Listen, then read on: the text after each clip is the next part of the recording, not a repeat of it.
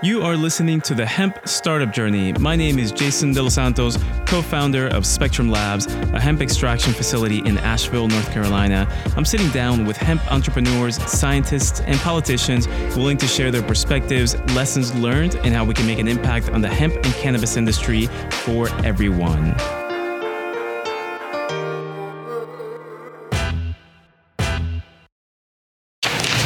Guys, Jason here with Spectrum Labs. Before we start this podcast, I just want to say be ready for your mind to be blown. This was a great podcast. I spoke with Emma Chasen and uh, let me just read a little bit uh, on her from her bio here. Emma Chasen has a mission to educate people on the science behind cannabis so they may take charge of their own healing.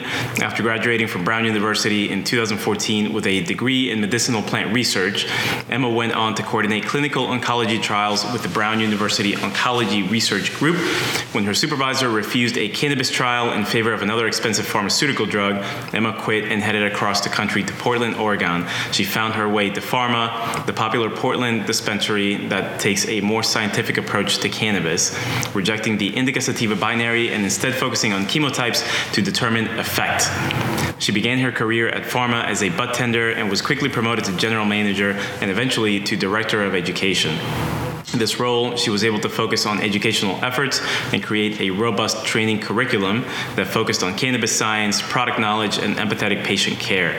Emma now co owns and operates Eminent Consulting, a cannabis consulting business that offers educational training and craft industry development for cannabis industry professionals and businesses. She helps brands develop educational material, uh, educational marketing collateral, and ongoing educational programs to further elevate their brand presence in a competitive industry she also helps struggling and newly emerging cannabis businesses with business organization and sets them up for success in both the competitive medical and adult use markets. So there's a lot there from Emma, and she is just a wealth of knowledge. Uh, I just want to give a little bit of uh, context about her background. So she's a research scientist essentially, and uh, her it seems like her favorite bedtime reading is just sifting through clinical trials and data and uh, journals about cannabis, and she's able to really distill the information down and making it really easy and simple to understand. So the purpose of this podcast, going into it from my perspective, was to not to start with the more advanced topics of cannabis and hemp. It was to start at the ground floor, and we literally start talking about what hemp is and how that's different from marijuana. And one of the reasons for that is that this is because we're in such an early industry, we're still developing this common knowledge about terms. So we start uh, on that ground floor of hemp and cannabis um, and marijuana, and we keep scaling up. We talk about so many different things. We end ended up talking about the endocannabinoid system and different tests for that, uh, whether somebody can determine if they're deficient uh, with their ECS. We talked about um, different terms differentiating between psychoactive, psychotropic, and what that means, the different CB receptors in the body, and so potentially new receptors that um, people have discovered in recent years. We talk about craft hemp, we talk about drug testing, uh, waste, and how companies are managing waste in the cannabis industry. Uh, we talked about Emma's thoughts and feelings on synthetic cannabis versus organically derived cannabis, uh, research, broad spectrum, full spectrum, um, I have pages and pages full of notes here, and it was fantastic. We talked about the USDA regulations, FDA, different examples of combining terpenes and cannabinoids and some potential effects uh, based on those combinations. So it was a really wide ranging conversation. It was fantastic. I have a whole bunch of notes. I will be listening to this podcast for many, many times in the next few weeks, and I hope you do too as well. So if you could, please give it a listen. Um, if you are already an advanced, uh, um, if you already have an advanced knowledge base about hemp and cannabis, the first few minutes might be a little bit rudimentary for you, but just give it time. We get into some really juicy stuff later into the podcast. So listen, take some notes. Uh, please share it. Uh, one part of our mission is to help educate just everyone about cannabis and some of the benefits and some potential downsides as well. We're, we're pretty open about that. So uh, listen, share it it and enjoy. And here is Emma Chasen.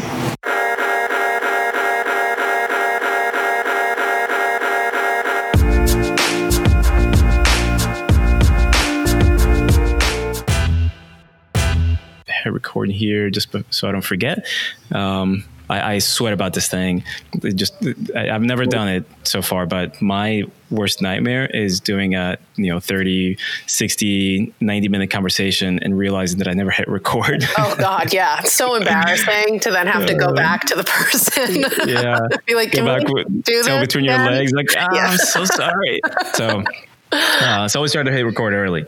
You know, I was thinking I, I, presented a couple of the questions when we spoke the other day, and they were not super advanced, but maybe a little uh, understanding that somebody had some knowledge about what hemp is and cannabis. But recently, I've had a couple of clients uh, for our extraction facility, our extraction lab, um, and I'm speaking with them as if they know what we're talking about. Mm. I'm like, oh, like, hey, you know, we're on the same level, right? Like we can talk hemp and crude distillate, all that kind of stuff. Where the things that I think are basic uh, parts of the language. And I had one guy that totally took me by surprise. He was a cultivator, and uh, nothing wrong with this, but he, he, basically said, "Wait a minute, what's crude again?" And this was after I've you know was speaking with him for an hour, and I'm like, "Oh, like you know, we're on the same page," and that set me back to thinking, like, you know what, we're in such a new industry, we're we're developing this language, and so instead of getting starting with more advanced topics with this conversation, maybe we can start at the very, very basic level. Sure. And w- then we can build upon each of these sort of rungs of education. So if we can start with, well, first of all, when you're at a party and somebody says, "Oh, hey, Emma, nice to meet you," what do you do? How do you answer that? Oh, so it depends. If I am at a what I call weed event or a uh-huh. cannabis party, then I'll dive a little deeper. I'll say I'm a cannabis ed- educator. I'm also a consultant, with which I will qualify that I hate the term consultant, but mm-hmm. it's an umbrella term because I do a lot of different things. I come from the the scientific academic research world. And so I place a lot of focus and my passion really lies in educating not only industry professionals, but also lay enthusiasts around the fundamental elements of cannabis science. So that's kind of one arm of what I do is developing educational resources, online courses, community workshops, as well as educational marketing, marketing collateral for brands around cannabis and its purported effects. And then I also do some business consulting, which kind of pays the bills. Um, I do a lot of of operations, management consulting, as well as strategic planning for mom and pop shops, dispensaries specifically, as well as vertically integrated cannabis companies throughout the United States and globally. Fantastic. I that would leave the I'm sure the other person speechless. Like what? yeah. Jaw dropped on the floor. I um, definitely get like you have a cool job, and I'm like I know, yeah. I love it. Fantastic. So, um, all right. So, like I mentioned a second ago, so starting from the ground floor, what is hemp? And in the sense of, you know, like what's hemp and how does that differentiate from, say, marijuana, the, the, the pot that people are, are more familiar with or afraid of? Mm, so, hemp is cannabis, and I cannot stress that enough. Hemp belongs to the cannabis genus. So the term cannabis is actually a taxonomical ranking, and taxonomy is the way in which we classify biological organisms based on shared characteristics.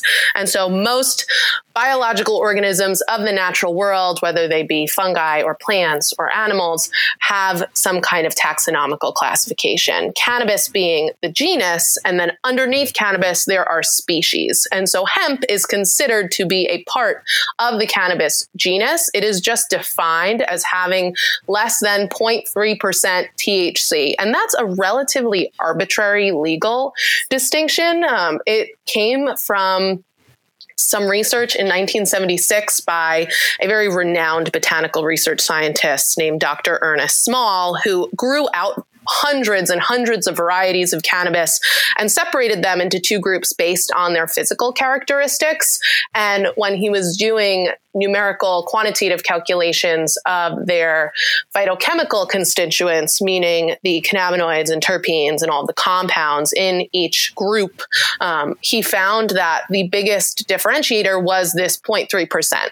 THC distinction. It doesn't mean that 0.3% THC, uh, anything above that is going to get somebody high. It just means that that was the kind of differentiator between the two groups that again were originally separated based on physical characteristics. And so the United States and the Canadian governments looked at this research paper and then said, okay, we're going to define hemp as having less than 0.3% THC, and we're going to define, quote unquote, the drug cultivar cannabis, oftenly referred to as marijuana, as having greater than 0.3% THC.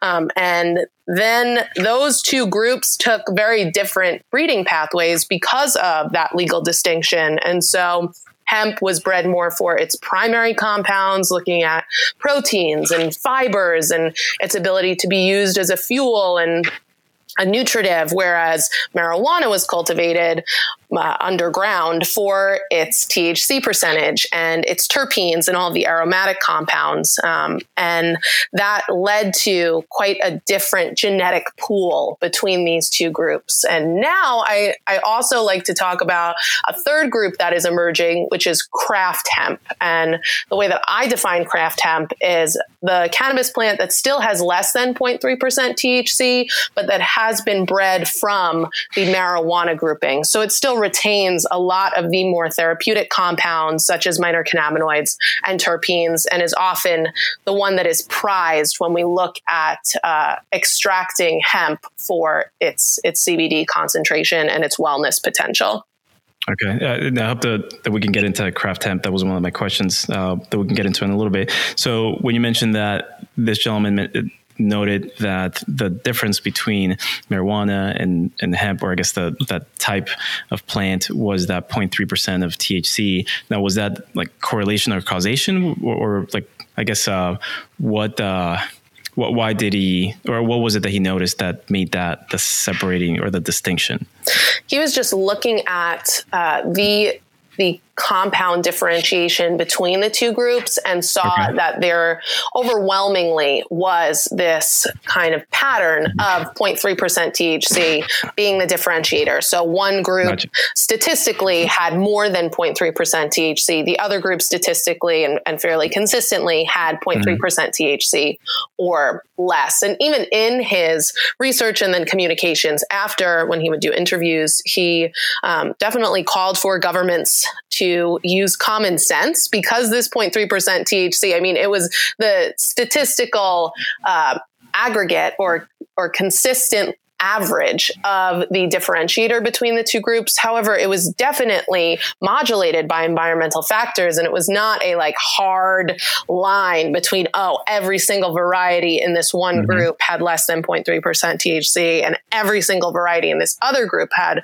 greater than 0.3% THC. And so he called on the governments and, and the policymakers to use their common sense when regulating that, yeah, it may be within 0.1, 0.2%.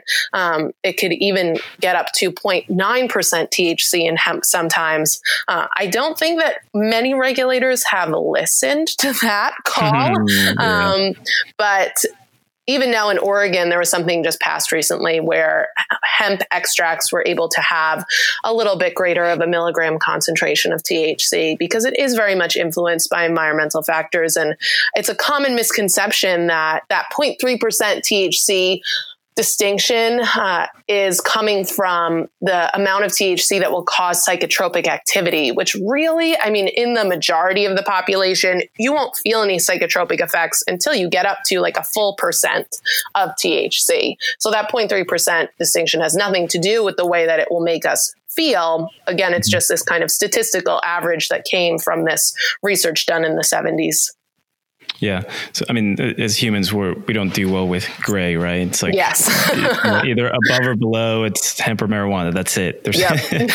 um, so, all right. So that's, uh, that was hemp, difference between hemp and marijuana. So stepping above that, um, we have a, a small retail store here in Asheville. One of the main questions that we get almost every day is, is CBD going to get me high? Because uh, I feel like that's a really important part of the conversation still with a lot of folks. So can you, can you answer that and maybe explain a little bit about why and the context of what's CBD, what's THC, and then after that we can expand into that it's not just CBD and you know and talking about the other some of the other cannabinoids? Yes. So the, the first thing I'll say is that we need to define psychoactive versus psychotropic. So mm-hmm. psychoactive means anything that's going to interact with receptors or neurotransmitters in your brain. If you take an antidepressant or an SSRI, that is psychoactive.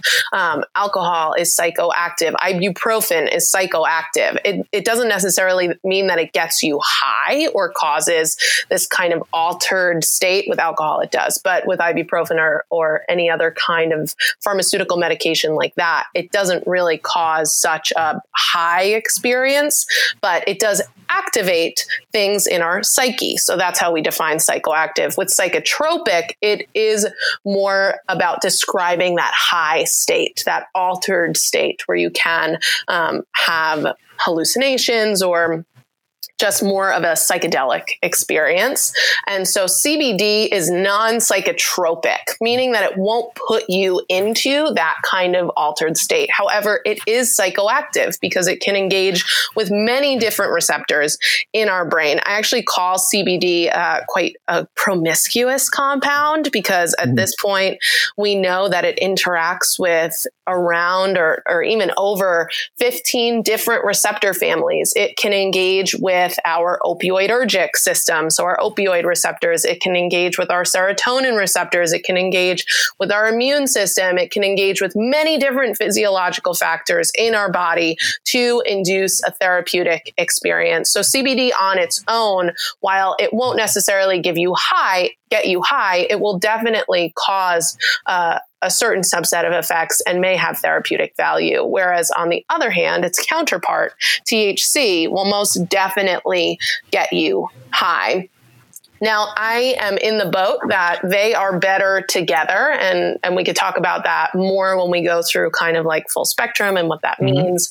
Um, but it is important to note that CBD cannot effectively engage our endocannabinoid receptor system alone.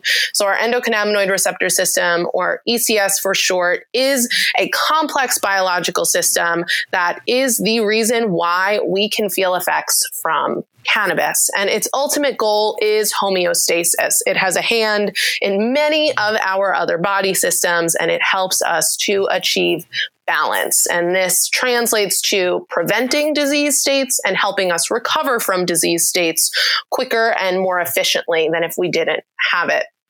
Now, phytocannabinoids can engage with this ECS, but CBD cannot do it on its own. CBD does need THC in order to engage with our ECS and specifically bind to our CB1 receptors, which are in our brain.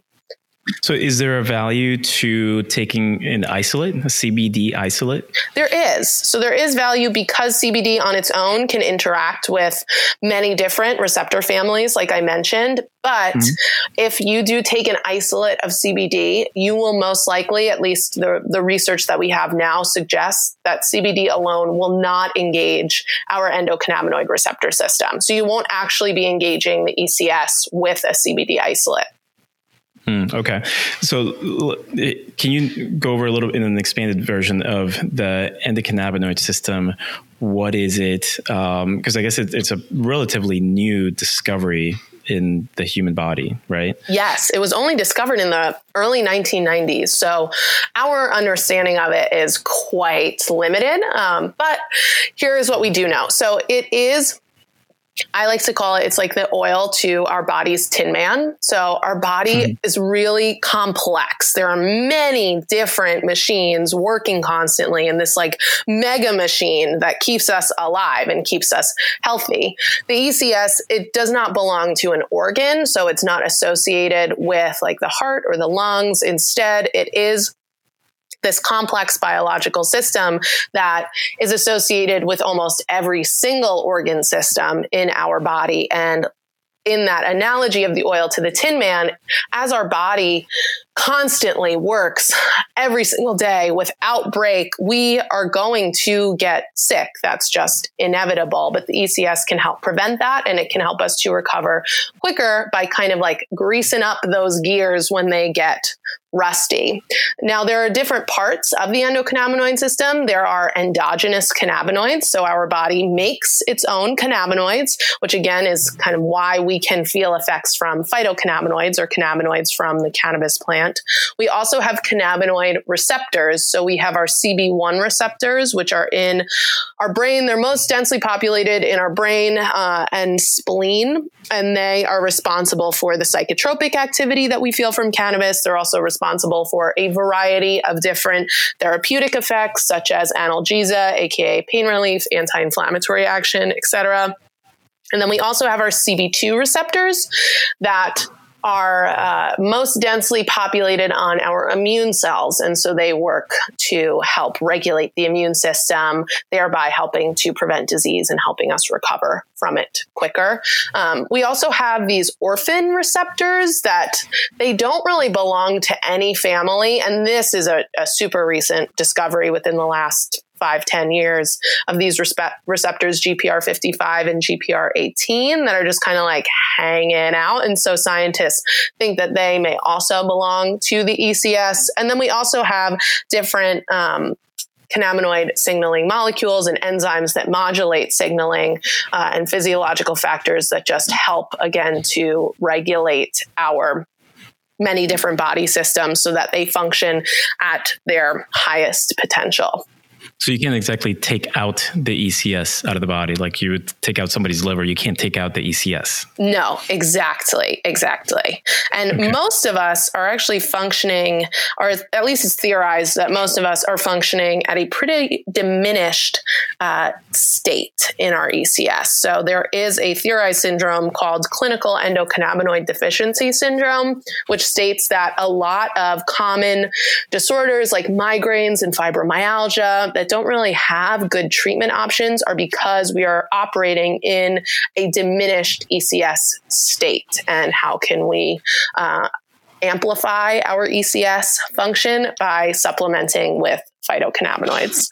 Hmm, interesting. So you mentioned that our body produces endocannabinoids, and which is one of the reasons why taking um, CBD or different cannabinoids uh, external or from an external source helps because we were to produce it. We're just sort of maybe filling the tank, if you will. So, is there some sort of a test that you know, like I can uh, draw some blood and send it off to a lab, and they can say, "Oh, well, you're deficient in vitamin D" or something like that. Is there something similar for to determine if your ECS is optimal or deficient? Mm, starting to creep up for sure, especially in the realm of epigenetics. So I have, in the last year, even gotten a lot of companies um, who have reached out to me to talk about their new approach in genetic testing for the human body that can kind of like map your ECS and uh, tell you what you're deficient in or even what cannabinoid ratio and potency would be optimal for you.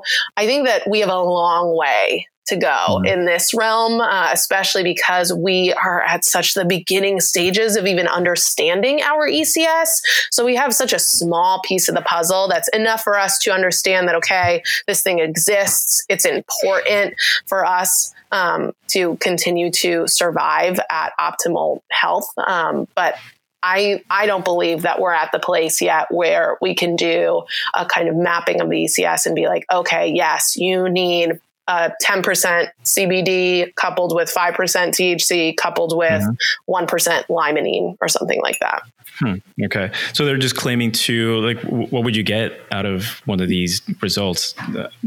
Just trying to visualize if I were to go with one of these companies, what would they provide or offer? Sure. Um, you know, I don't really know. I, I didn't do any of it myself. I'm kind of a, sure. a spooked by all that genetic testing. So I didn't even do like ancestry.com or anything. Don't want anybody sure. to have my DNA. You don't um, want to know who your extended family is from like Africa or yeah, from Asia or something? I'm, good. I'm good. All my siblings did it. And so I, I have enough of an idea. Um, but uh, with with this kind of genetic testing, I, the real takeaway, the real value was that they claimed was them being able to send you a report of what cannabis uh, would work best for you, what compounds would work best for you, and the reason why that also kind of uh, lit up my the skeptic inside of me as a a science person. Mm-hmm. I'm very skeptical. Um, is that we are constantly in flux. So our ECS changes every single day. Our ECS tone, as we call it, so the functioning of our ECS changes every single day because it is modulated by stress. It's modulated by mental health, physical health, spiritual health, emotional health. It's modulated by situational awareness, where we are, who we're with, what we're eating, how much water we've had.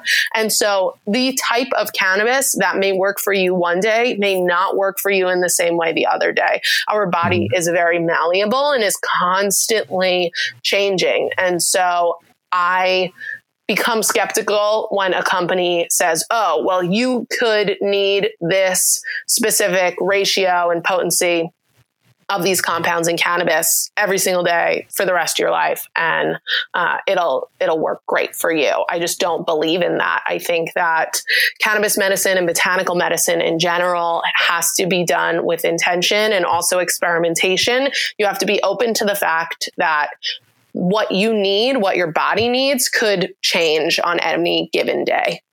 Yeah absolutely. Um, it, being a visual person I'm, I, the explanation that you've given is super helpful. Is there some sort of a visual guide? Um, or going back, is there when this company says, "Hey, we can test your ECS"? Is it blood work? Is it like are they collecting plasma or some sort of other part of your body, um, a, a, swab from your mouth? Where are they at least claiming that they can get that information from from your body? Mm, I believe that from one company it was a swab of your mouth. Okay. Um, and I'm not sure on the others. I mean, the typical way would be a swab in the mouth or like a blood plasma reading, as you mm-hmm. suggested. Um, but I honestly have not uh, dove too deep into those, but I can email you mm-hmm. the, the yeah, company if you want to check it out. Sure. Yeah, I'm just curious because uh, you know we when we talk to folks, we we explain some of these things about the ECS and what it is, and um, but but it's still so new, and I, I think visually it'd be great to sort of represent like um, here it is in, in a simplified form. Mm-hmm, um, mm-hmm. So just curious about that, but. Um, so beyond the ECS, the tests for determining if you're deficient or not, that's still kind of early, uh, but it's I'm sure it's coming at some point. There's a lot of advancements in genetic testing and uh, just sort of hacking the human body. So I'm sure in the next few years we'll have something that's at least somewhat reliable mm-hmm. uh, about the ECS. So moving on from there, um, let's see with. Um, trying to figure out where to go. I have 8,000 questions here for you. Um, what would you say for someone starting out in learning about this? So we talked about hemp, the ECS. What's the next thing that we should know? Mm, so, I mean, then it's time to talk about, in my opinion, the chemotype of cannabis or moving beyond what most people use to determine their effect, which is mm-hmm. the indica sativa distinction, um, mm-hmm. and looking at the chemical compounds found in the matrix. With hemp is actually nice because we don't have the indica and sativa BS right. to kind of clog people's minds. Um, mm-hmm. We just have the matrix of cannabis or matrix of hemp. And although, although I guess at this point it's, it's still just CBD, right? people say like, oh, I want CBD, but that's really not the right term. Right, right. Exactly. We need to look at the expanded potency panel. So look at minor cannabinoids as well as terpenes in order to help us determine the effect and predict the experience from consuming this product. And so every single company should have certificates of analysis associated with their products. Certificates of analysis is just a fancy word for lab results where they should be testing for potency, terpenes, heavy metals, and pesticides at minimum, in my opinion. Hemp mm-hmm. uh, still needs some really good universal regulations in regards to testing, but companies that are doing it right spring for the the expanded panels. And so we need to look at our minor cannabinoids as well as our terpenes. And minor cannabinoids, they include CBG, CBC, uh, even some CBN may show up in the plant, THCV, uh, THCA, delta 8 THC. Um, there are a lot of cannabinoids that we are continuing to uncover that may have dramatic effects even in very small concentrations. So those are important to look at. And then terpenes are our our aromatic compounds. So they give plants their smell. They're found in almost all plants and even some insects. If you've ever had a beer, if you've ever eaten an orange, if you've ever taken a shower, then you then you have interacted with terpenes. They are in almost everything. Um, and they are also abundantly found in hemp and cannabis. And they are thought to be responsible for the influence on the overall mood of the experience. So if you're going to feel uh, silly or sleepy or sexy or relaxed or whatever it may be, that is most likely terpenes uh, that are facilitating that experience. And they also have added therapeutic value, especially when combined with cannabinoids. Um, is there a definition about what terpenes are? Yeah. I'm just curious.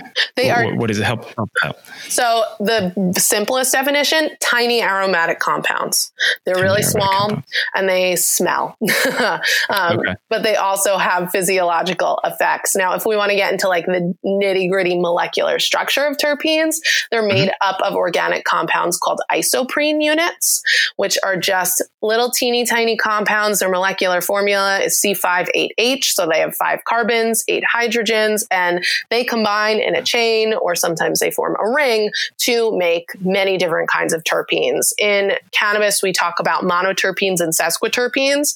Monoterpenes are the smaller of the two because they have two isoprene units joined together, whereas sesquiterpenes are larger. They have three or more isoprene units joined together joined together in cannabis and hemp. Most of the terpenes that we see are monoterpenes. There are some sesquiterpenes floating around in there as well. But even though the sesquiterpenes are bigger than the monoterpenes, they're still very, very teeny tiny. And for the the lay enthusiast who has never heard of terpenes before, if you've ever ever heard of essential oils before, that's a good uh, analogous product to look at as far as understanding terpenes. Um, the the essential oils are highly highly concentrated uh, terpenes along with some aldehydes and esters some other organic compounds that that smell a lot. But it's a good thing to think about when you are trying to wrap your head around this class of organic compounds.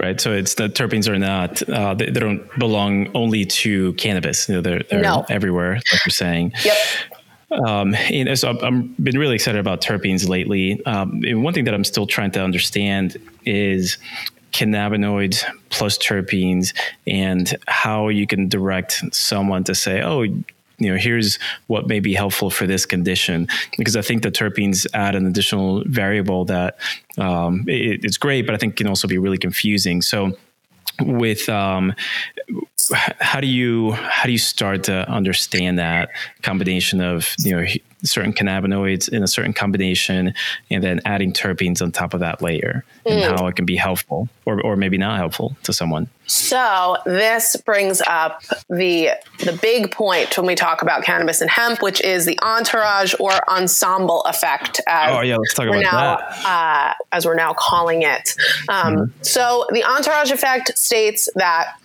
all compounds, all secondary compounds, so the medicinal compounds in cannabis, hemp's matrix, they all work together to produce the most medically efficacious experience possible. And what that means is that there are documented synergisms between compounds. And we can describe a synergistic effect as a multiplicative effect, which means that you add, let's say, for example, you add THCV and limonene together, you are going to get a multiplicative effect in the realm of appetite suppressant compared to consuming one of those compounds alone. And so there are many different synergisms with many different compound formulations and combinations uh, between cannabinoids and terpenes, as well as other compounds in the matrix, such as flavonoids and phytonutrients and polyphenols, etc. But we know the most about cannabinoids and terpenes, and our labs can test for these. So that's really what we focus on. Now, I totally agree with you that it can get really confusing for somebody who um, comes in and and kind of is introduced to this whole world and then is like oh my god i need to think about all of these different compounds and all of their different combinations. But mm-hmm. that's why we have industry professionals. That's why we have budtenders and patient care consultants and uh, guides who can help to kind of guide the customer or consumer to the right compound formulation for their desired experience. And so i mean we can go through examples such as um, anti epileptic action. So if you are looking for um, a, a, seizure medication to help reduce seizures, CBD is known for it, right? We have an FDA mm-hmm. approved medication, Epidiolex. That's a whole plant extract with less than 0.1% THC. Dominance of CBD. It's used specifically for Lennox-Gastaut and Dravet syndrome, which are seizure disorders that occur uh, most commonly in children and uh, that's great. It it works, um, and there is obviously documented um, therapeutic value in that because the FDA went ahead and approved it. However, if you want to increase the likelihood of uh, having an anti epileptic effect, then you are going to want to combine your CBD with THCA, so the acidic form of THC, as well as linalool, which is the terpene found in lavender. That is a documented synergism, and there is scientific evidence that supports that. We also have, uh, in the example I gave earlier, limonene, CBD, and THCV. So if you want to suppress appetite, if you want to not get the munchies, or if you're looking to lose weight, then combine CBD with THCV, which is a, another analyte in the THC family, and limonene, which is our citrus terpene found in the rinds of citrus fruits. Almost nobody on the planet is allergic to it. So it's in a lot of soaps and cleaning supplies.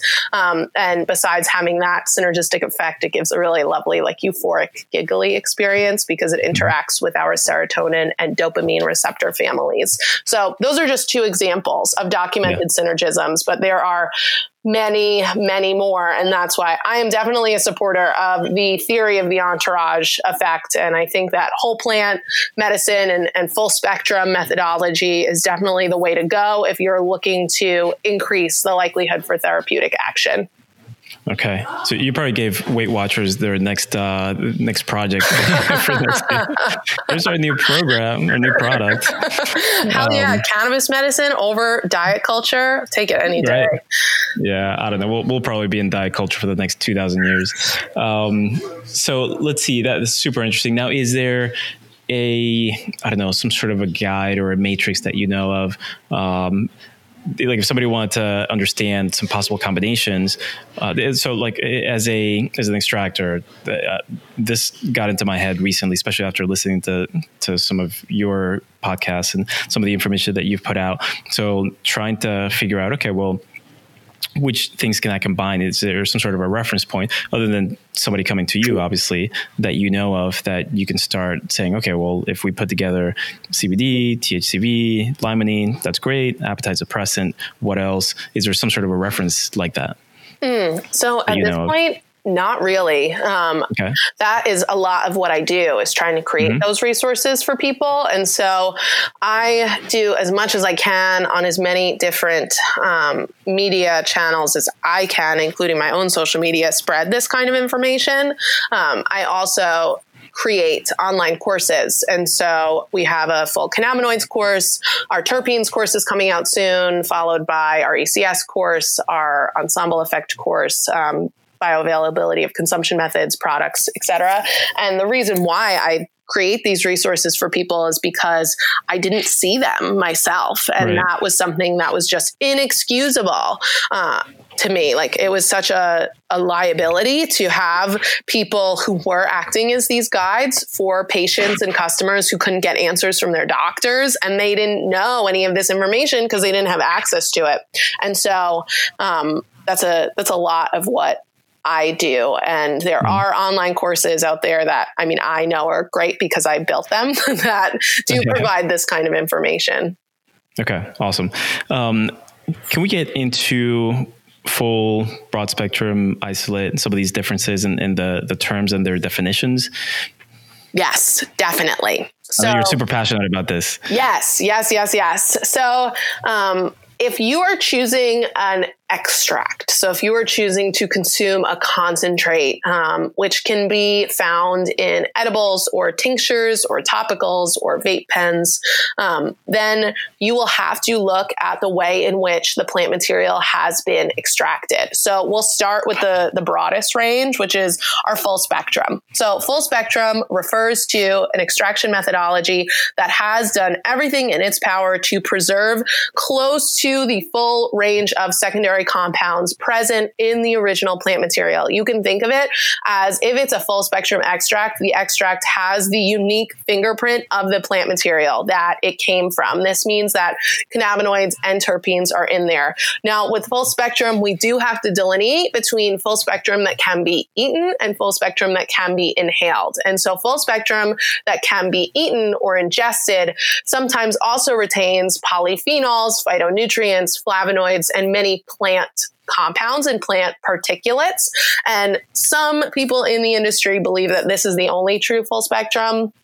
I don't, um, because you can't inhale polyphenols and phytonutrients uh, and other plant particulates. That's just not safe or healthy. And so, if you are going to ingest a full spectrum extract, you can expect it to be a little bit darker in color. It may have some chlorophyll still retained in there. Um, it is typically done with an alcohol extraction. So, alcohol is the solvent, and it's just a low and slow process, low temperature um, and long time. And the reason why it's low temperature is because a lot of these compounds, especially terpenes, are very volatile. And so they are thermally degraded, meaning if you apply heat to them, they will degrade. Um, and so full spectrum that can be ingested is done again with alcohol is a solvent, low temp, long time. Now, full spectrum that can be inhaled, you have to remove those plant particulate plant particulates, but you can still retain cannabinoids and terpenes, which are, again, arguably, at least uh, at this point, we know that they are the most medicinal compounds when it comes to hemp and cannabis. And this is typically done with CO2 as the solvent, and it goes through something called a subcritical extraction, which puts it through at lower temperature and lower pressure. But you still need to conduct what's called winterization of that uh, crude raw CO2 that comes out of the machine. And that means you wash it with ethanol or another type of alcohol. You keep it really cold, and that allows for all the plant waxes and lipids to come out. And then you have a full spectrum extract that can be heated and inhaled. Now, full spectrum will have a little bit of THC in there. So it will have CBD as its dominance because we're extracting from hemp, but it will also have THC. It will have an expanded panel of terpenes, no matter if inhaled or ingested.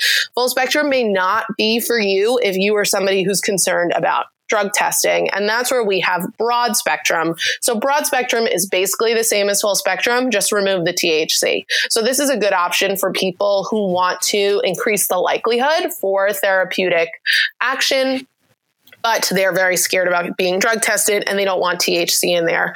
Remember that CBD cannot effectively engage the ECS without THC. And so that's something that you're sacrificing. However, you don't want to sacrifice your job or your livelihood if you are getting drug tested. So broad spectrum may be um, the right option for you there. Then moving on, we have distillate. So distillate, you take your either raw CO2 or you take your um, extract that's been made with a hydrocarbon based solvent like butane or propane. And after you winterize it, you run it through a distillation process, typically a steam distillation process. Now, because you are using steam, aka heat, then you are degrading your terpenes and you are fractionating off your cannabinoids. And so a distillate will have much higher potency of the dominant cannabinoids. So it'll have a higher concentration of CBD CBD, but you're sacrificing the terpenes and you'll only get uh, a narrow window of the other minor cannabinoids at play. Um, and then finally, you have isolate. So you take distillate, you refine it even further to get an isolated compound. And again, with hemp, your your desired compound is CBD, and so you get this isolated compound of CBD. That's it. You don't have anything else in there, no other terpenes, no other cannabinoids, just CBD. And this is also a good option, again, for people who are nervous about being drug tested um, because CBD will not show up on a drug test. It should not show up on a drug test. Um, but even if there is a minuscule concentration of THC in your distillate or your full spectrum extraction, your body can still process it in such a way that it will trigger a positive drug test. And so while the therapeutic potential and therapeutic efficacy of the full spectrum uh, extraction methodology is much preferred when we're looking at symptom relief. Um, it is it comes at the cost of the potential of triggering a positive drug test and that's where an isolate or a, a broad spectrum extraction uh, becomes more desirable Okay.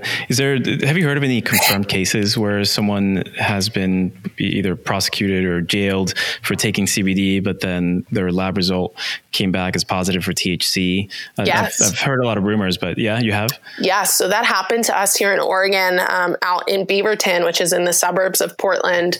There was a bus driver, and he was an, I believe, elementary school bus driver, but he was a bus driver for the public schools out there. And he was like, in his early 60s, almost about to um, retire and get his I pension. I know. And he was dealing with some pretty bad back pain from obviously being a bus driver for mm-hmm. a very long time. And he went to his local dispensary, and the budtender gave him a hemp extract and said, Oh, it's hemp. Like, you'll be fine.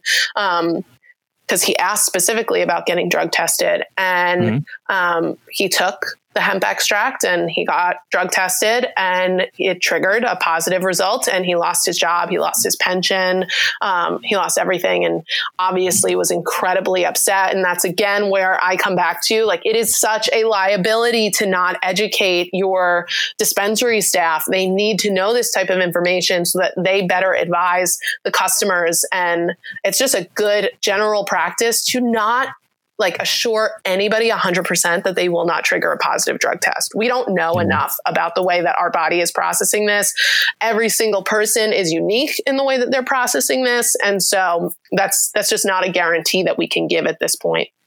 Yeah, and usually when somebody asks me, I go in this whole spiel about you know it's it's possible, it's you know kind of unlikely, but it, the possibility is still there, and there are a lot of variables to that. Because you mentioned that um, with taking, let's say, a full spectrum, the, the, the chances are still low, but it is possible. But then even if somebody's taking an isolate CBD, is that is it possible that they can sort of metabolize THC in their body and and THC show up in blood work so or in, in a lab result? CBD cannot metabolize into THC in the body. And this is kind of an urban legend that um, I've seen pop up over the years that CBD can transform into THC, especially if you digest it. That's not true. However, I still would not be comfortable giving a full 100% guarantee. It is highly unlikely that if somebody's mm-hmm. consuming just a CBD isolate, that um, they will trigger a positive drug test, but you don't know how their body is storing THC that they've consumed maybe months ago. Um, you just don't don't know, and so I would never take on that liability uh, on the yeah. freak chance that something happened. Yeah, yeah. I mean, talking about somebody's livelihood and then all the repercussions that can come from that. Like, I can only imagine that gentleman losing, you know, almost everything at the end. Exactly. exactly. Awful. Um, all right, so full spectrum, broad spectrum, isolate, fantastic. Um, now, just to back up for a second, so you mentioned you've mentioned polyphenols and flavonoids a couple of times. Can you define that quickly for for us? Yeah, so flavonoids they are again class of organic compounds. Um, terpenolic compounds. So they belong to the, the terpene and the, the phenol family. Um, we can take them, and we often do take them uh, in supplement form. So if you've heard of like quercetin or apigenin, those are flavonoids that are very common. They're found mostly in fruits and vegetables. So also, if you've ever been told like, oh, blueberries have amazing antioxidants or broccoli can help cure cancer, that's people are talking about the flavonoids in those fruits mm-hmm. and vegetables. Um, they generally have antioxidant and anti-proliferative properties, uh, as well as apigenin is able to interact with our benzodiazepine receptors, and so it can give off an anti-anxiety effect. Um, with cannabis, there are 23 documented flavonoids in cannabis currently. Only two of them are specific to the cannabis plant, meaning that they're not found in any other plant. Uh, and those are cannaflavin A and cannaflavin B. Um, okay, and then so those were the cannaflavin A and B. Those were flavonoids. Yes. Yes, yes. Okay. All right.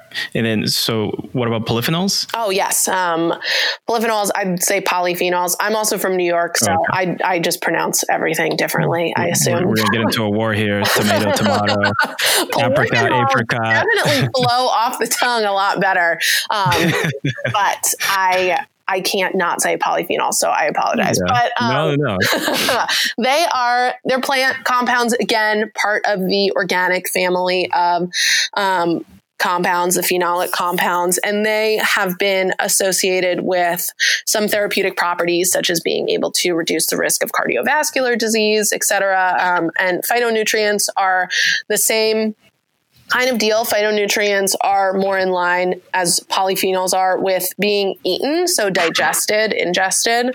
Um, phytonutrients can also be linked to compounds like chlorophyll, per se. Um, it is a nutrient that is found in the plant, whereas chlorophyll can act as a digestive aid. Um, and it also has claims that it can reduce internal odor, which is interesting. Um, just internal like internal odor, like in, inside of your body odor. Yes, yes. Um, like hmm. an act is an internal deodorant. Uh, fun, just like fun personal anecdote aside, um, my family, my mother specifically, has always been into plant medicine. We come from a long line of uh, Italian plant witches, and um, she had us drinking chlorophyll from the time that we were like three years old. So I have grown up consuming chlorophyll consistently, hmm. and I love it. I mean, I think my body's just used to it. It grew up with it, um, but it, it definitely aids in my digestion. Uh, so I'm I'm a fan.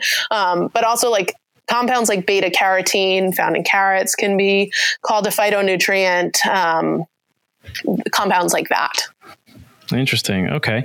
Um, so maybe we can go off on a tangent here for a second. Um, waste, right? That, mm. uh, that, that's something that people don't often talk about. And uh, you know, when we extract, we we unfortunately don't have a great system to be able to turn our spent biomass into something.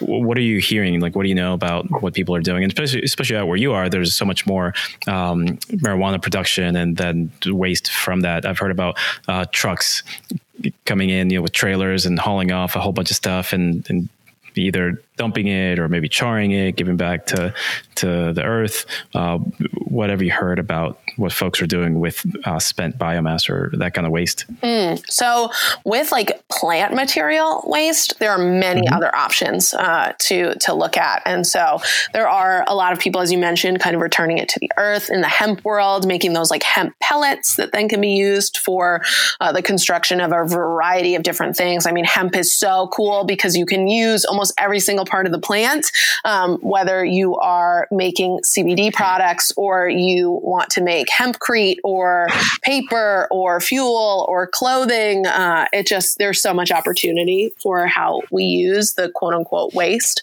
Um, with extraction, waste becomes a lot more problematic because it's a biohazard. So if you are mm-hmm. extracting mm-hmm. with a hydrocarbon solvent like um, benzene, or sorry, not benzene, uh, butane or propane, then you have to dump it uh, in a very specific, like biohazard plant. And um, we don't have a lot of those. And so mm. it it is it becomes a kind of problematic thing that lawmakers and compliance officials have to figure out of like okay if there's not for example, hypothetical, a biohazard plant that can effectively process waste from butane and protein, propane processing, um, in Oregon, then we have to send it over state lines. But our hmm. regulator is going to kind of just like look away to that, um, or how are they going to manage that, right? And so that that becomes a, a much bigger question. And of course, it's it's not great for the earth either, um, which is why I definitely prefer something that's not hydrocarbon based. I prefer a CO2 extract or um, an alcohol based extraction or even a solventless extraction. So something like um, hash or ice water hash, where you're using ice water as a solvent, or a solventless, where it's just like a rosin or keef, where you're just sifting the plant material or using heat and pressure um, to extract with, with no solvent. You know what I just learned about the other day? Um, have you heard of spagyric extraction? No. Um, super interesting. It blew me away. I was talking with someone that uh, they, they extract, and um, essentially it's something that dates back millennia. And so they they use alcohol extraction. So they do that process turn it into crude or whatever. But then the uh, that biomass that has been um, that's now devoid of any nutrient they burn it. And they're left with um, i think the way she described it was almost like crystal or ash. And so then they, in what are left what she's left with is minerals. And so then she does something with the minerals and she infuses it back into the the extraction or the extract product. And so then apparently, I just learned about this, so I haven't researched it. Uh, they claim that what was once an oil is now turned into a water soluble material because of the salts that are infused back into the the cannabinoid oil. Wow and, and, apparently it turns the the pH level. I guess the, then the product is, um, I guess, pH balanced because of infusing with those um, with those minerals. Huh. Super That's, interesting. I, yeah, like, I, I want to research that. Can you tell me the name again? Yeah, uh, Spagiri. Let me say it. I'm not sure if I'm saying it right. Uh, I'll tell you in a second. Um, hold on.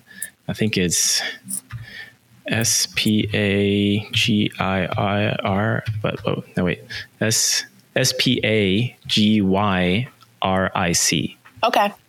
Cool. Thank you. I'm going to look into yeah. that because that, that sounds wild. Yeah. Let, let, me know what you find out about that because it, it, sounded super, super interesting. And uh, just from, from one, differentiating it, you know, two, from the ability to add additional benefits to a product, but then also from a waste standpoint that you're left with almost no waste because you're burning it and you're putting part of that product back into the your extract or lotion or whatever you're making. Mm-hmm. I thought that, that was pretty interesting. Yeah, definitely. All right. My win this week is that I told you something that you didn't know already. That's like, I'm, going to write that down in my journal. I love that. I love that. That's my win.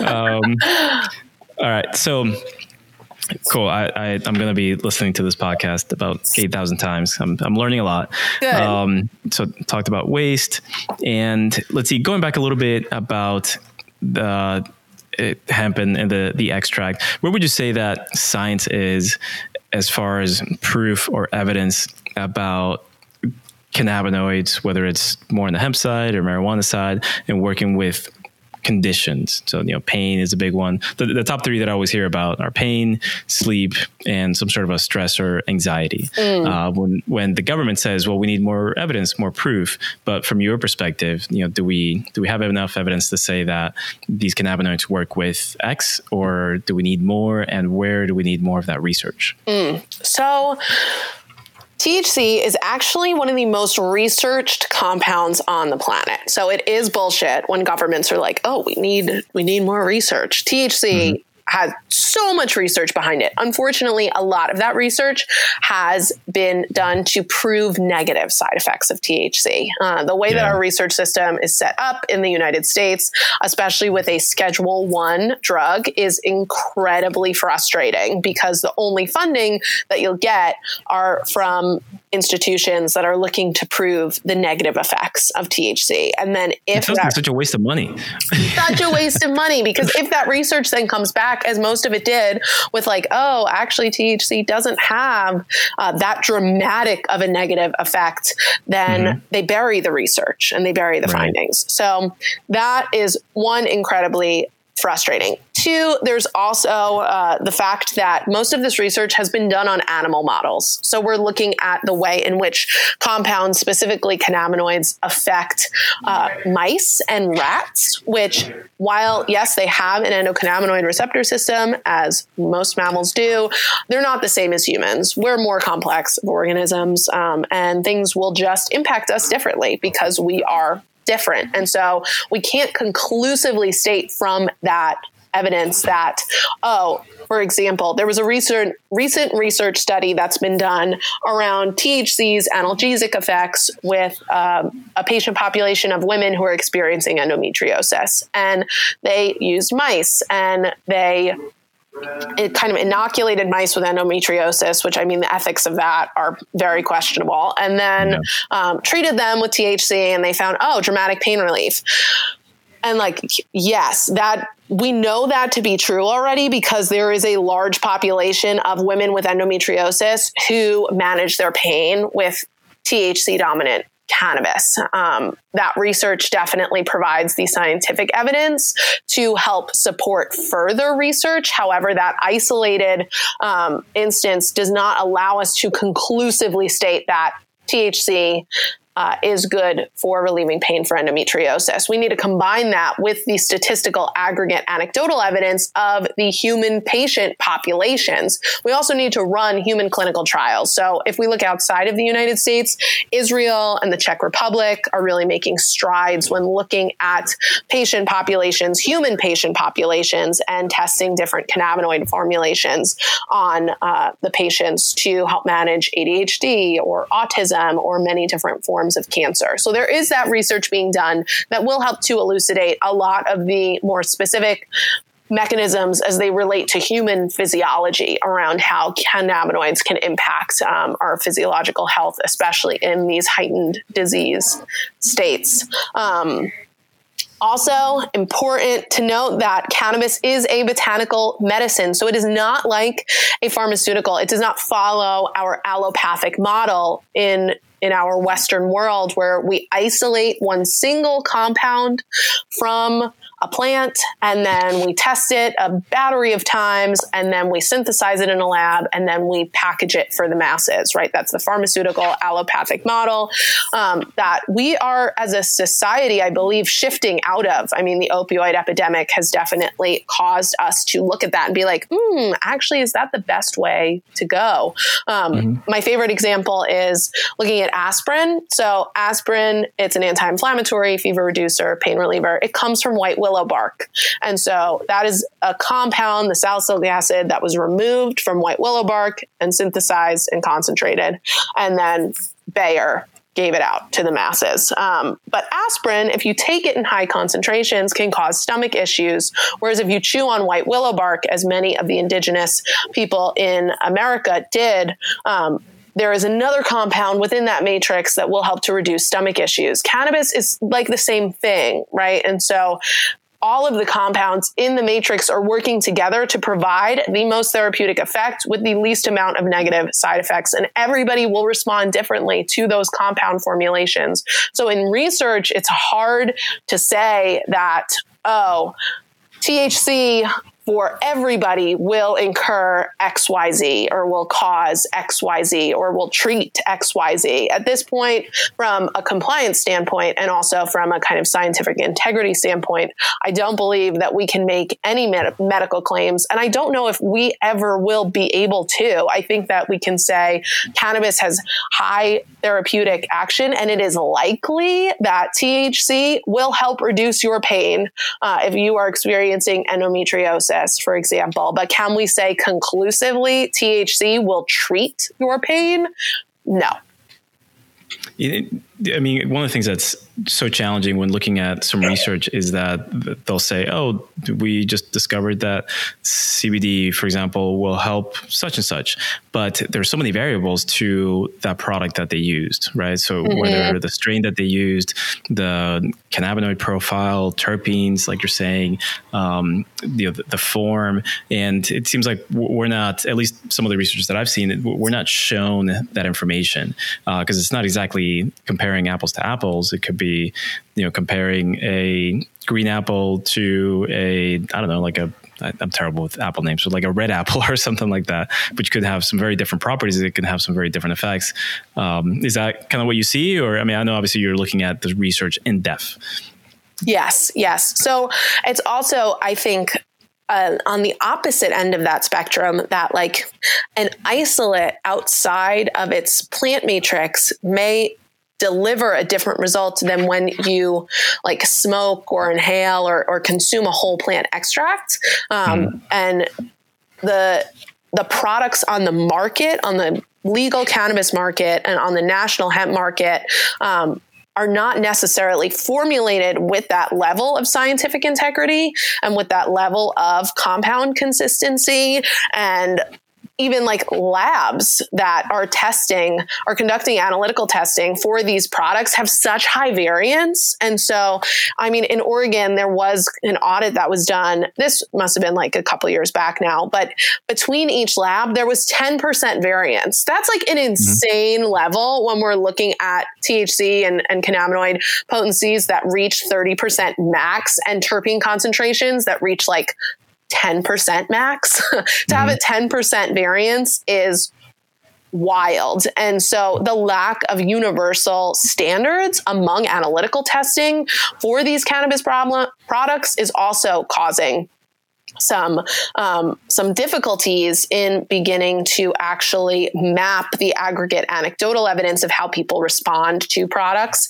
and also in statistical aggregate anecdotal evidence where uh, companies survey a large portion of people, thousands and thousands of people, about their cannabis use and try to elucidate um, different uh, therapeutic effects based on different ratios that people are using, you have self-reporting bias. And so you have people who like they maybe got high and and smoked something that had a dominant concentration of limonene but they forgot to note that in their survey right? And mm-hmm. so um, there are just there are many barriers to uh, a crystal clear answer. But again that is like not so much of a concern for me as it is an exciting thing because I think mm-hmm. that we need to shift as a society with this like obsession around um, allopathic pharmaceutical approach where it's like, oh, this one compound is going to do the thing. It's going to act as a cure all. It's going to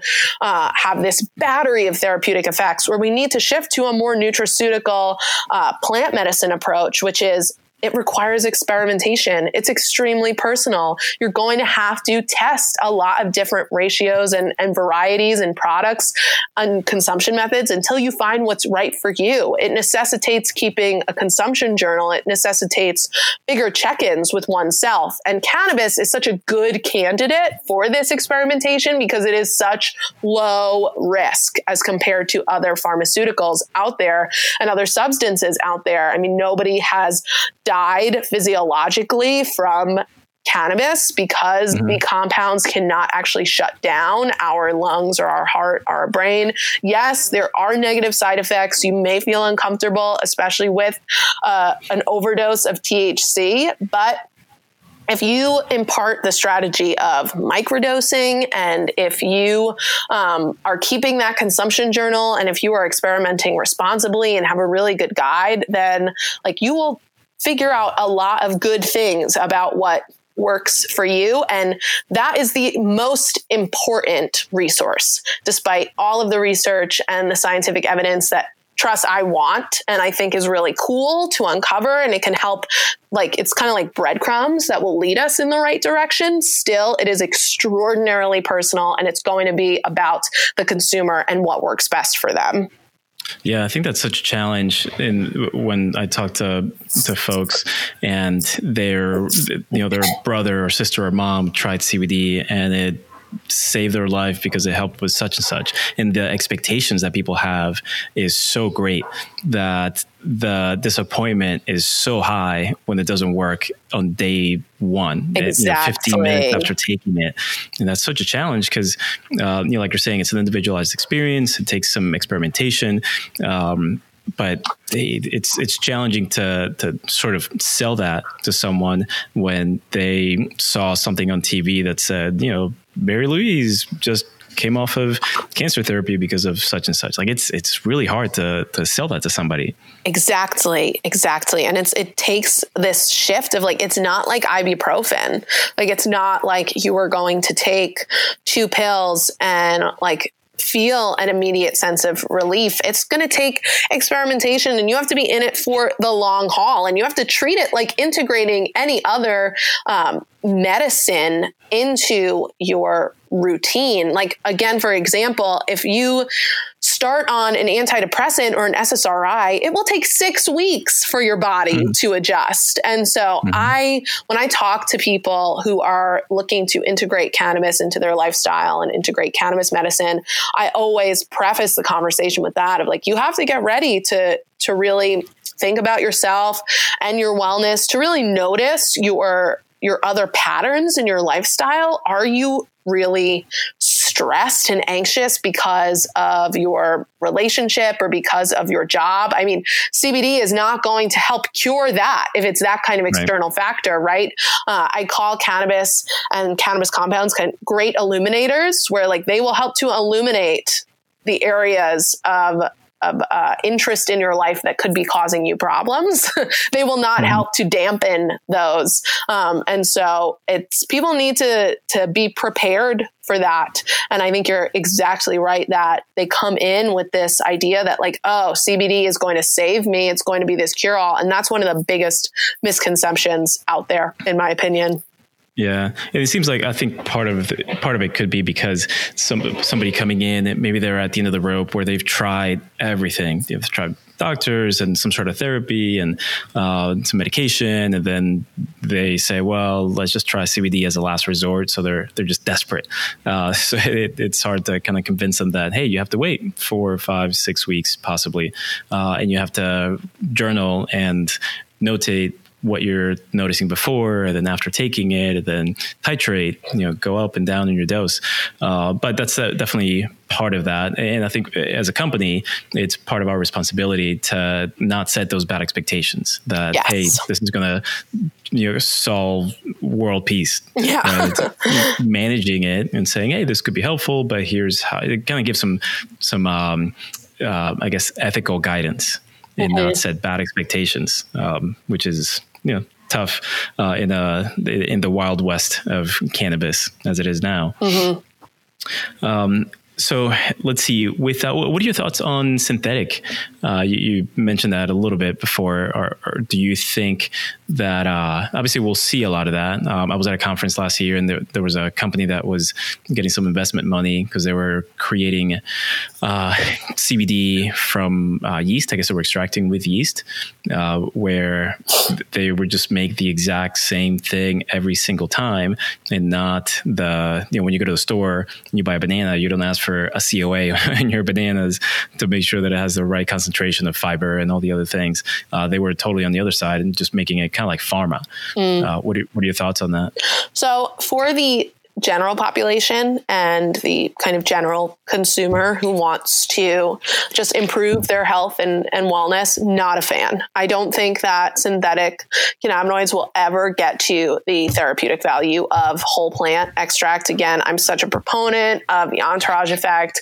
I love full spectrum. I love whole plants, flower, even better. Um, however, I think that synthetics, especially synthetic compounds, not even synthetic cannabinoids, but synthetic compounds that can engage our ECS in different ways, do offer a lot of therapeutic value for specific symptom relief or targeting specific disease states.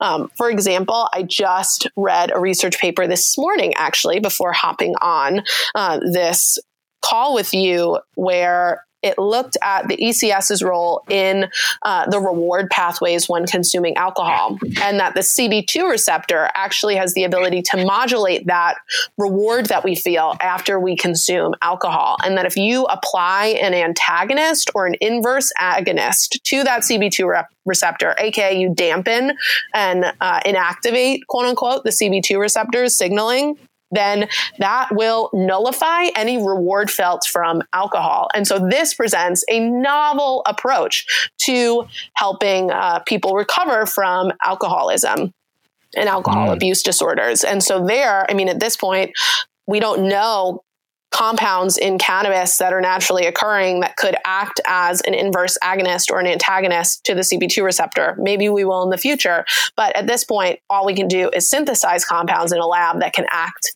in this way. And I think that that is a, a great area to explore. And so while while the gen pop and people who are just looking for an increased uh, therapeutic value and, and overall health and wellness and, and experimentation and relief of stress and anxiety, I do not do not uh, co-sign the synthetic cannabinoids. But I do think that they're an area worth exploring for the treatment and management of some more specific disease states. What was your thought on combining cannabinoids? So organically from a, uh, let's say a hemp plant, you might get, uh, of course, your, your uh, the majority in CBD, but you might get some CBV or something like that. But then uh, taking these extracts and combining them into some sort of a final product, do you think that that's as effective as if it were organically extracted, or it, do, do, you see some value in um, kind of helping the plant um, with these multiple extracts mm, so or cannabinoids? I think that there is more value in uh, doing a whole plant extract and retaining mm-hmm. the unique fingerprint of the plant. Um, in your extraction process. When you conduct an extraction and you, it's typically done with distillate and you favor a higher concentration of certain cannabinoids and then combine a few distillates together to get really high concentrations of multiple cannabinoids, um, you are still destroying a lot of the oil cells in the process and thermally degrading a lot of those other compounds, uh, terpenes included, as well as many other phytonutrients, polyphenols, um, flavonoids, and even creating new compounds, uh, creating new aldehydes and esters in that process. That to me, it just feels too Frankensteiny. Where it just feels mm-hmm. like a Frankenstein full spectrum that's not actually a full spectrum because it's not the unique fingerprint of the plant. Um, and so I, I'm not a fan. Again, I think that that could offer uh, kind of a novel approach to compounding formulation if we are looking at like treating or managing a very specific disease state. But mm. for somebody who is just interested in, in exploring their own health and wellness through the lens of cannabis, there's no need for that. Gotcha. So let's take a step back, and um, I think you have a pretty interesting perspective on the industry based on what you what you do and the type of clientele. Um, what are you seeing? So it's at the beginning of 2020 right now. Um, what are you seeing coming down for the next 12 months or so? Maybe trends that you think might come to fruition, or things that might go away with the hemp industry, or if you want to talk about anything with the marijuana industry. Just curious what your what kind of insights you have there. Yeah. So with the USDA uh, 2018 Farm Bill, it did legalize hemp nationally for commercial purposes, but it also left a lot of blank spots for the regulation of the importation of hemp and the importation of hemp seeds and uh, the way that we test hemp and the way that we process hemp. So I think that we'll see a lot more of those regulations come down the pipe. Um, also, the FDA, like while it does approve Epidiolex, it does not approve CBD in uh, dietary supplements or food.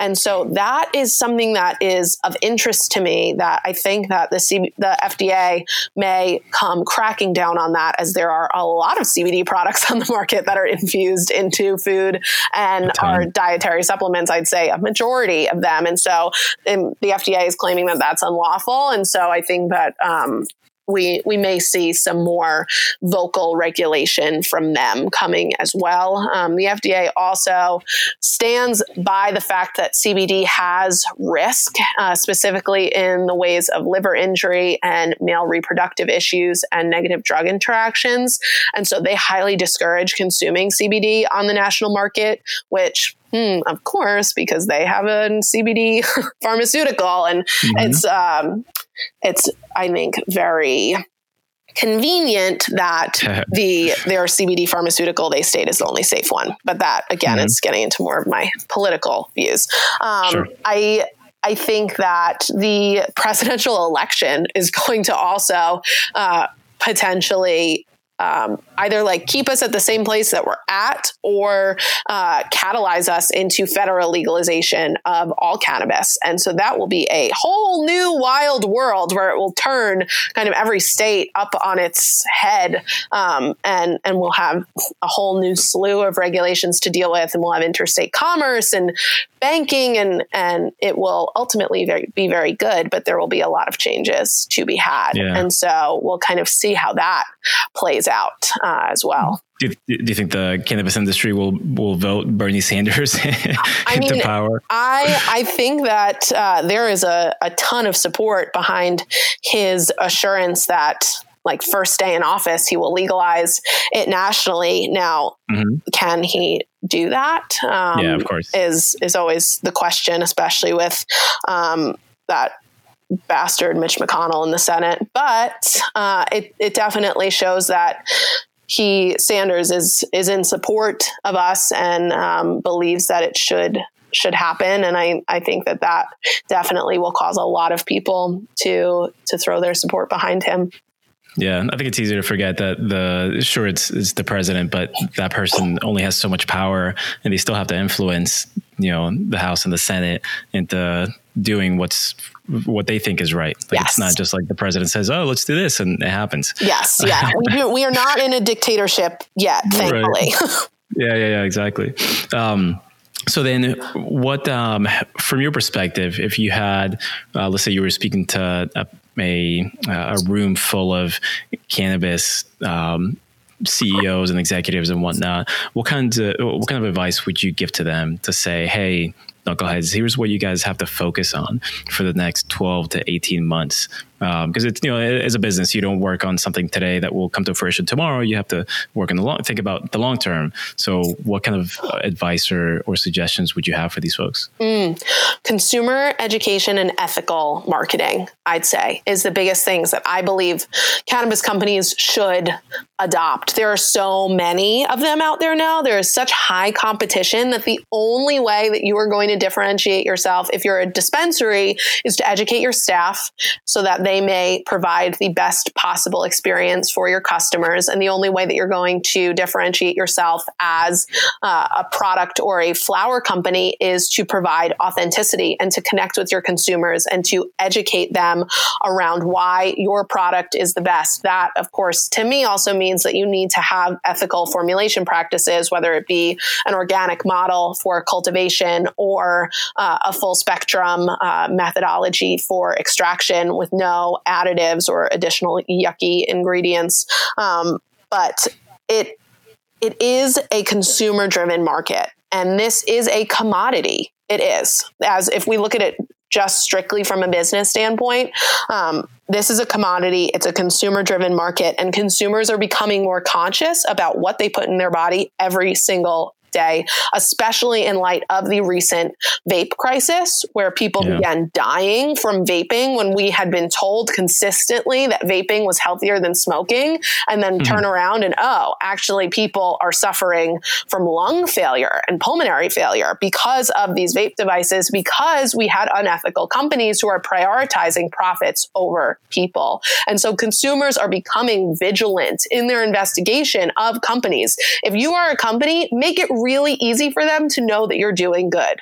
Make sure on your website you have educational resources. Make sure you're communicating clearly and concisely and in a digestible way what your products are, who you are, what you do, and what your values are.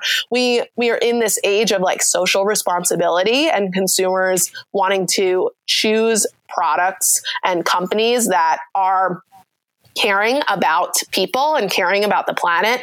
And that's great, but make sure that it's not just a facade. Do your homework and really go deeper than just the face of social responsibility and make sure that you are committed to doing right by the people, the plant, and this planet and communicating that to your consumer market. Yeah, it's hard to fake that. I think even if you do well at faking that you care about those things, eventually the truth comes to light and somebody finds out whether an employee sort of you know spills the beans or or consumers just kind of get that intuition and those companies kind of go by the wayside but that we're not there yet there's still a lot of hype around cannabis in general. And uh, you know, like for example, I just got we get samples of products all the time, and we got a product. Uh, they sent a sample pack, and we got gummies and and tinctures and uh, all sorts of stuff and the product was a quote unquote full spectrum and they sent along their coas which i don't even know why they do that because in, in, the coa then there's just cbd but it's a full spectrum product. Yeah. they even define it. Like oh here's what full spectrum is you know multiple cannabinoids and terpenes and all that kind of stuff. Their coa had just cbd their terpenes they, they didn't even test for them. Um, and you know, i think for folks like us that we we understand that the consumer is not there yet. You know yeah. they just think like oh full spectrum sounds fancy. I should get that one as opposed to something else. Yep.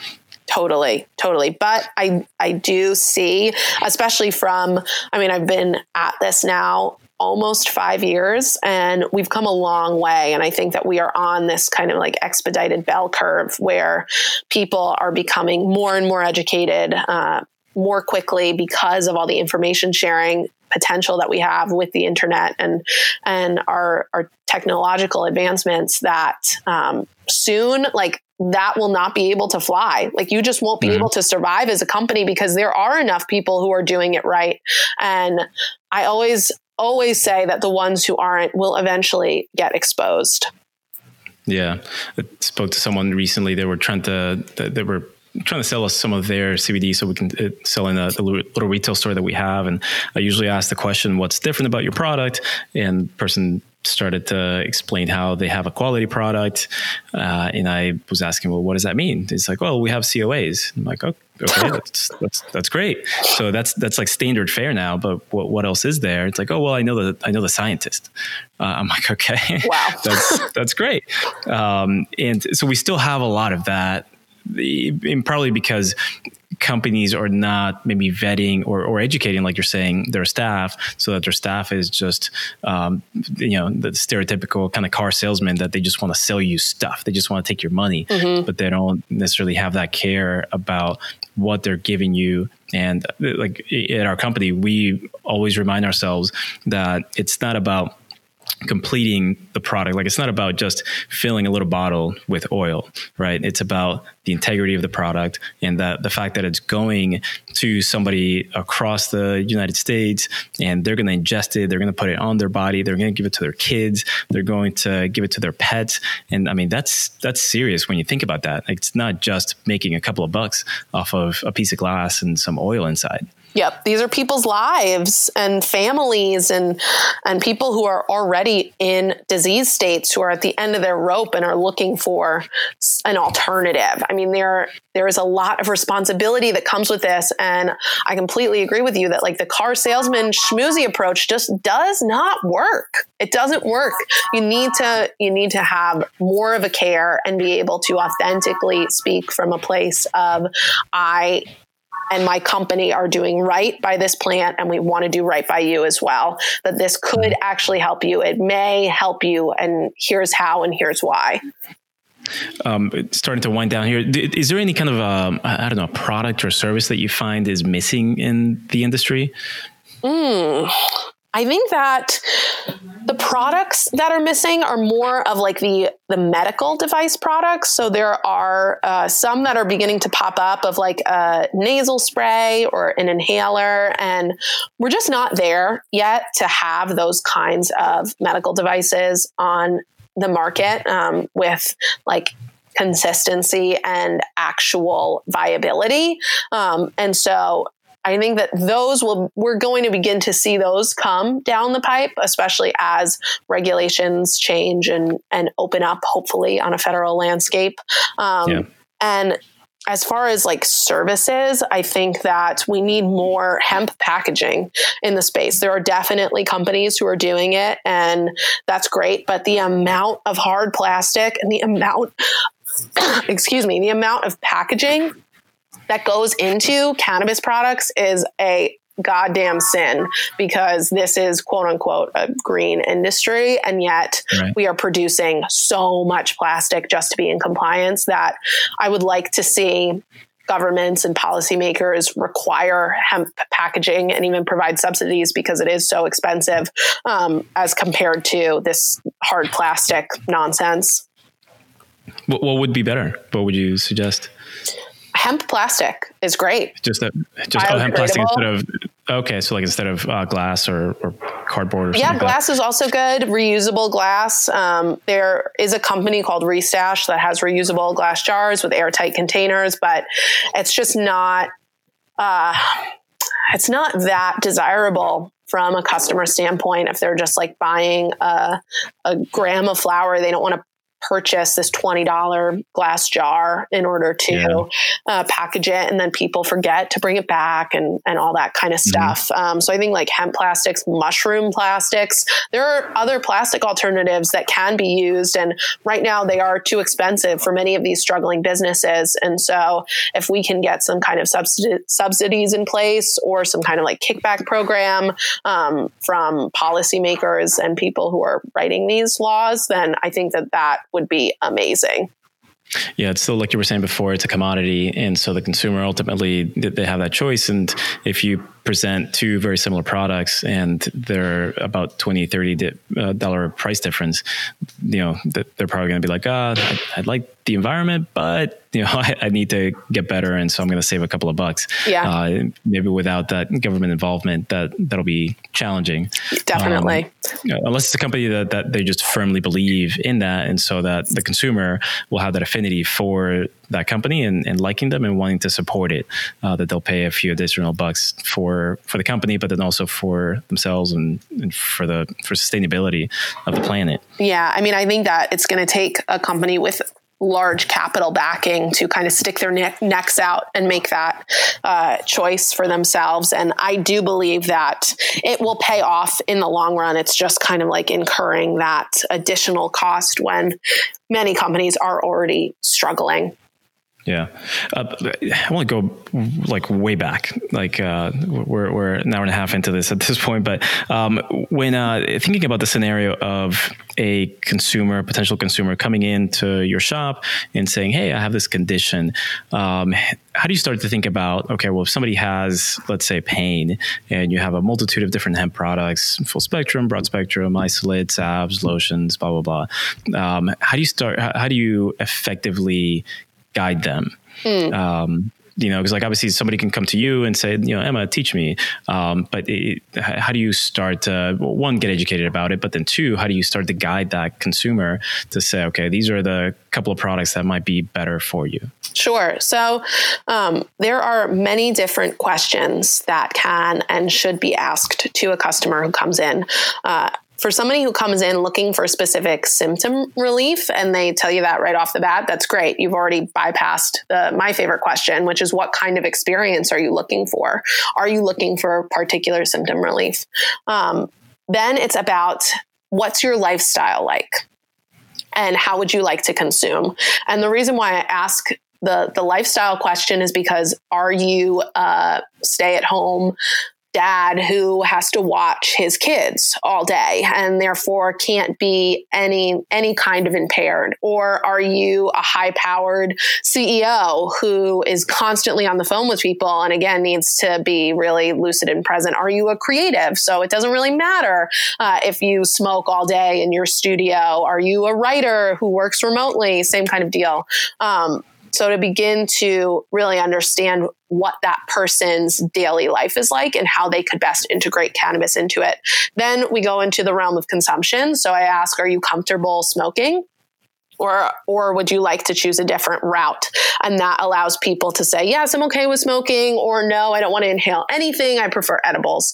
Then we would go over to the available selections for whatever consumption method that they're interested in. And I would pull out a variety of different products. Um, if we're talking about just the CBD world, then you will have less of a variety um, in terms of, let's say, somebody wanted to medicate for anxiety during the day um, because it was keeping them up at night, then I would maybe suggest two products something really uh, dominant in CBD during the day to help keep the anxiety down, and then something with closer to a one to one ratio of CBD and THC at night to help to facilitate deeper sleep.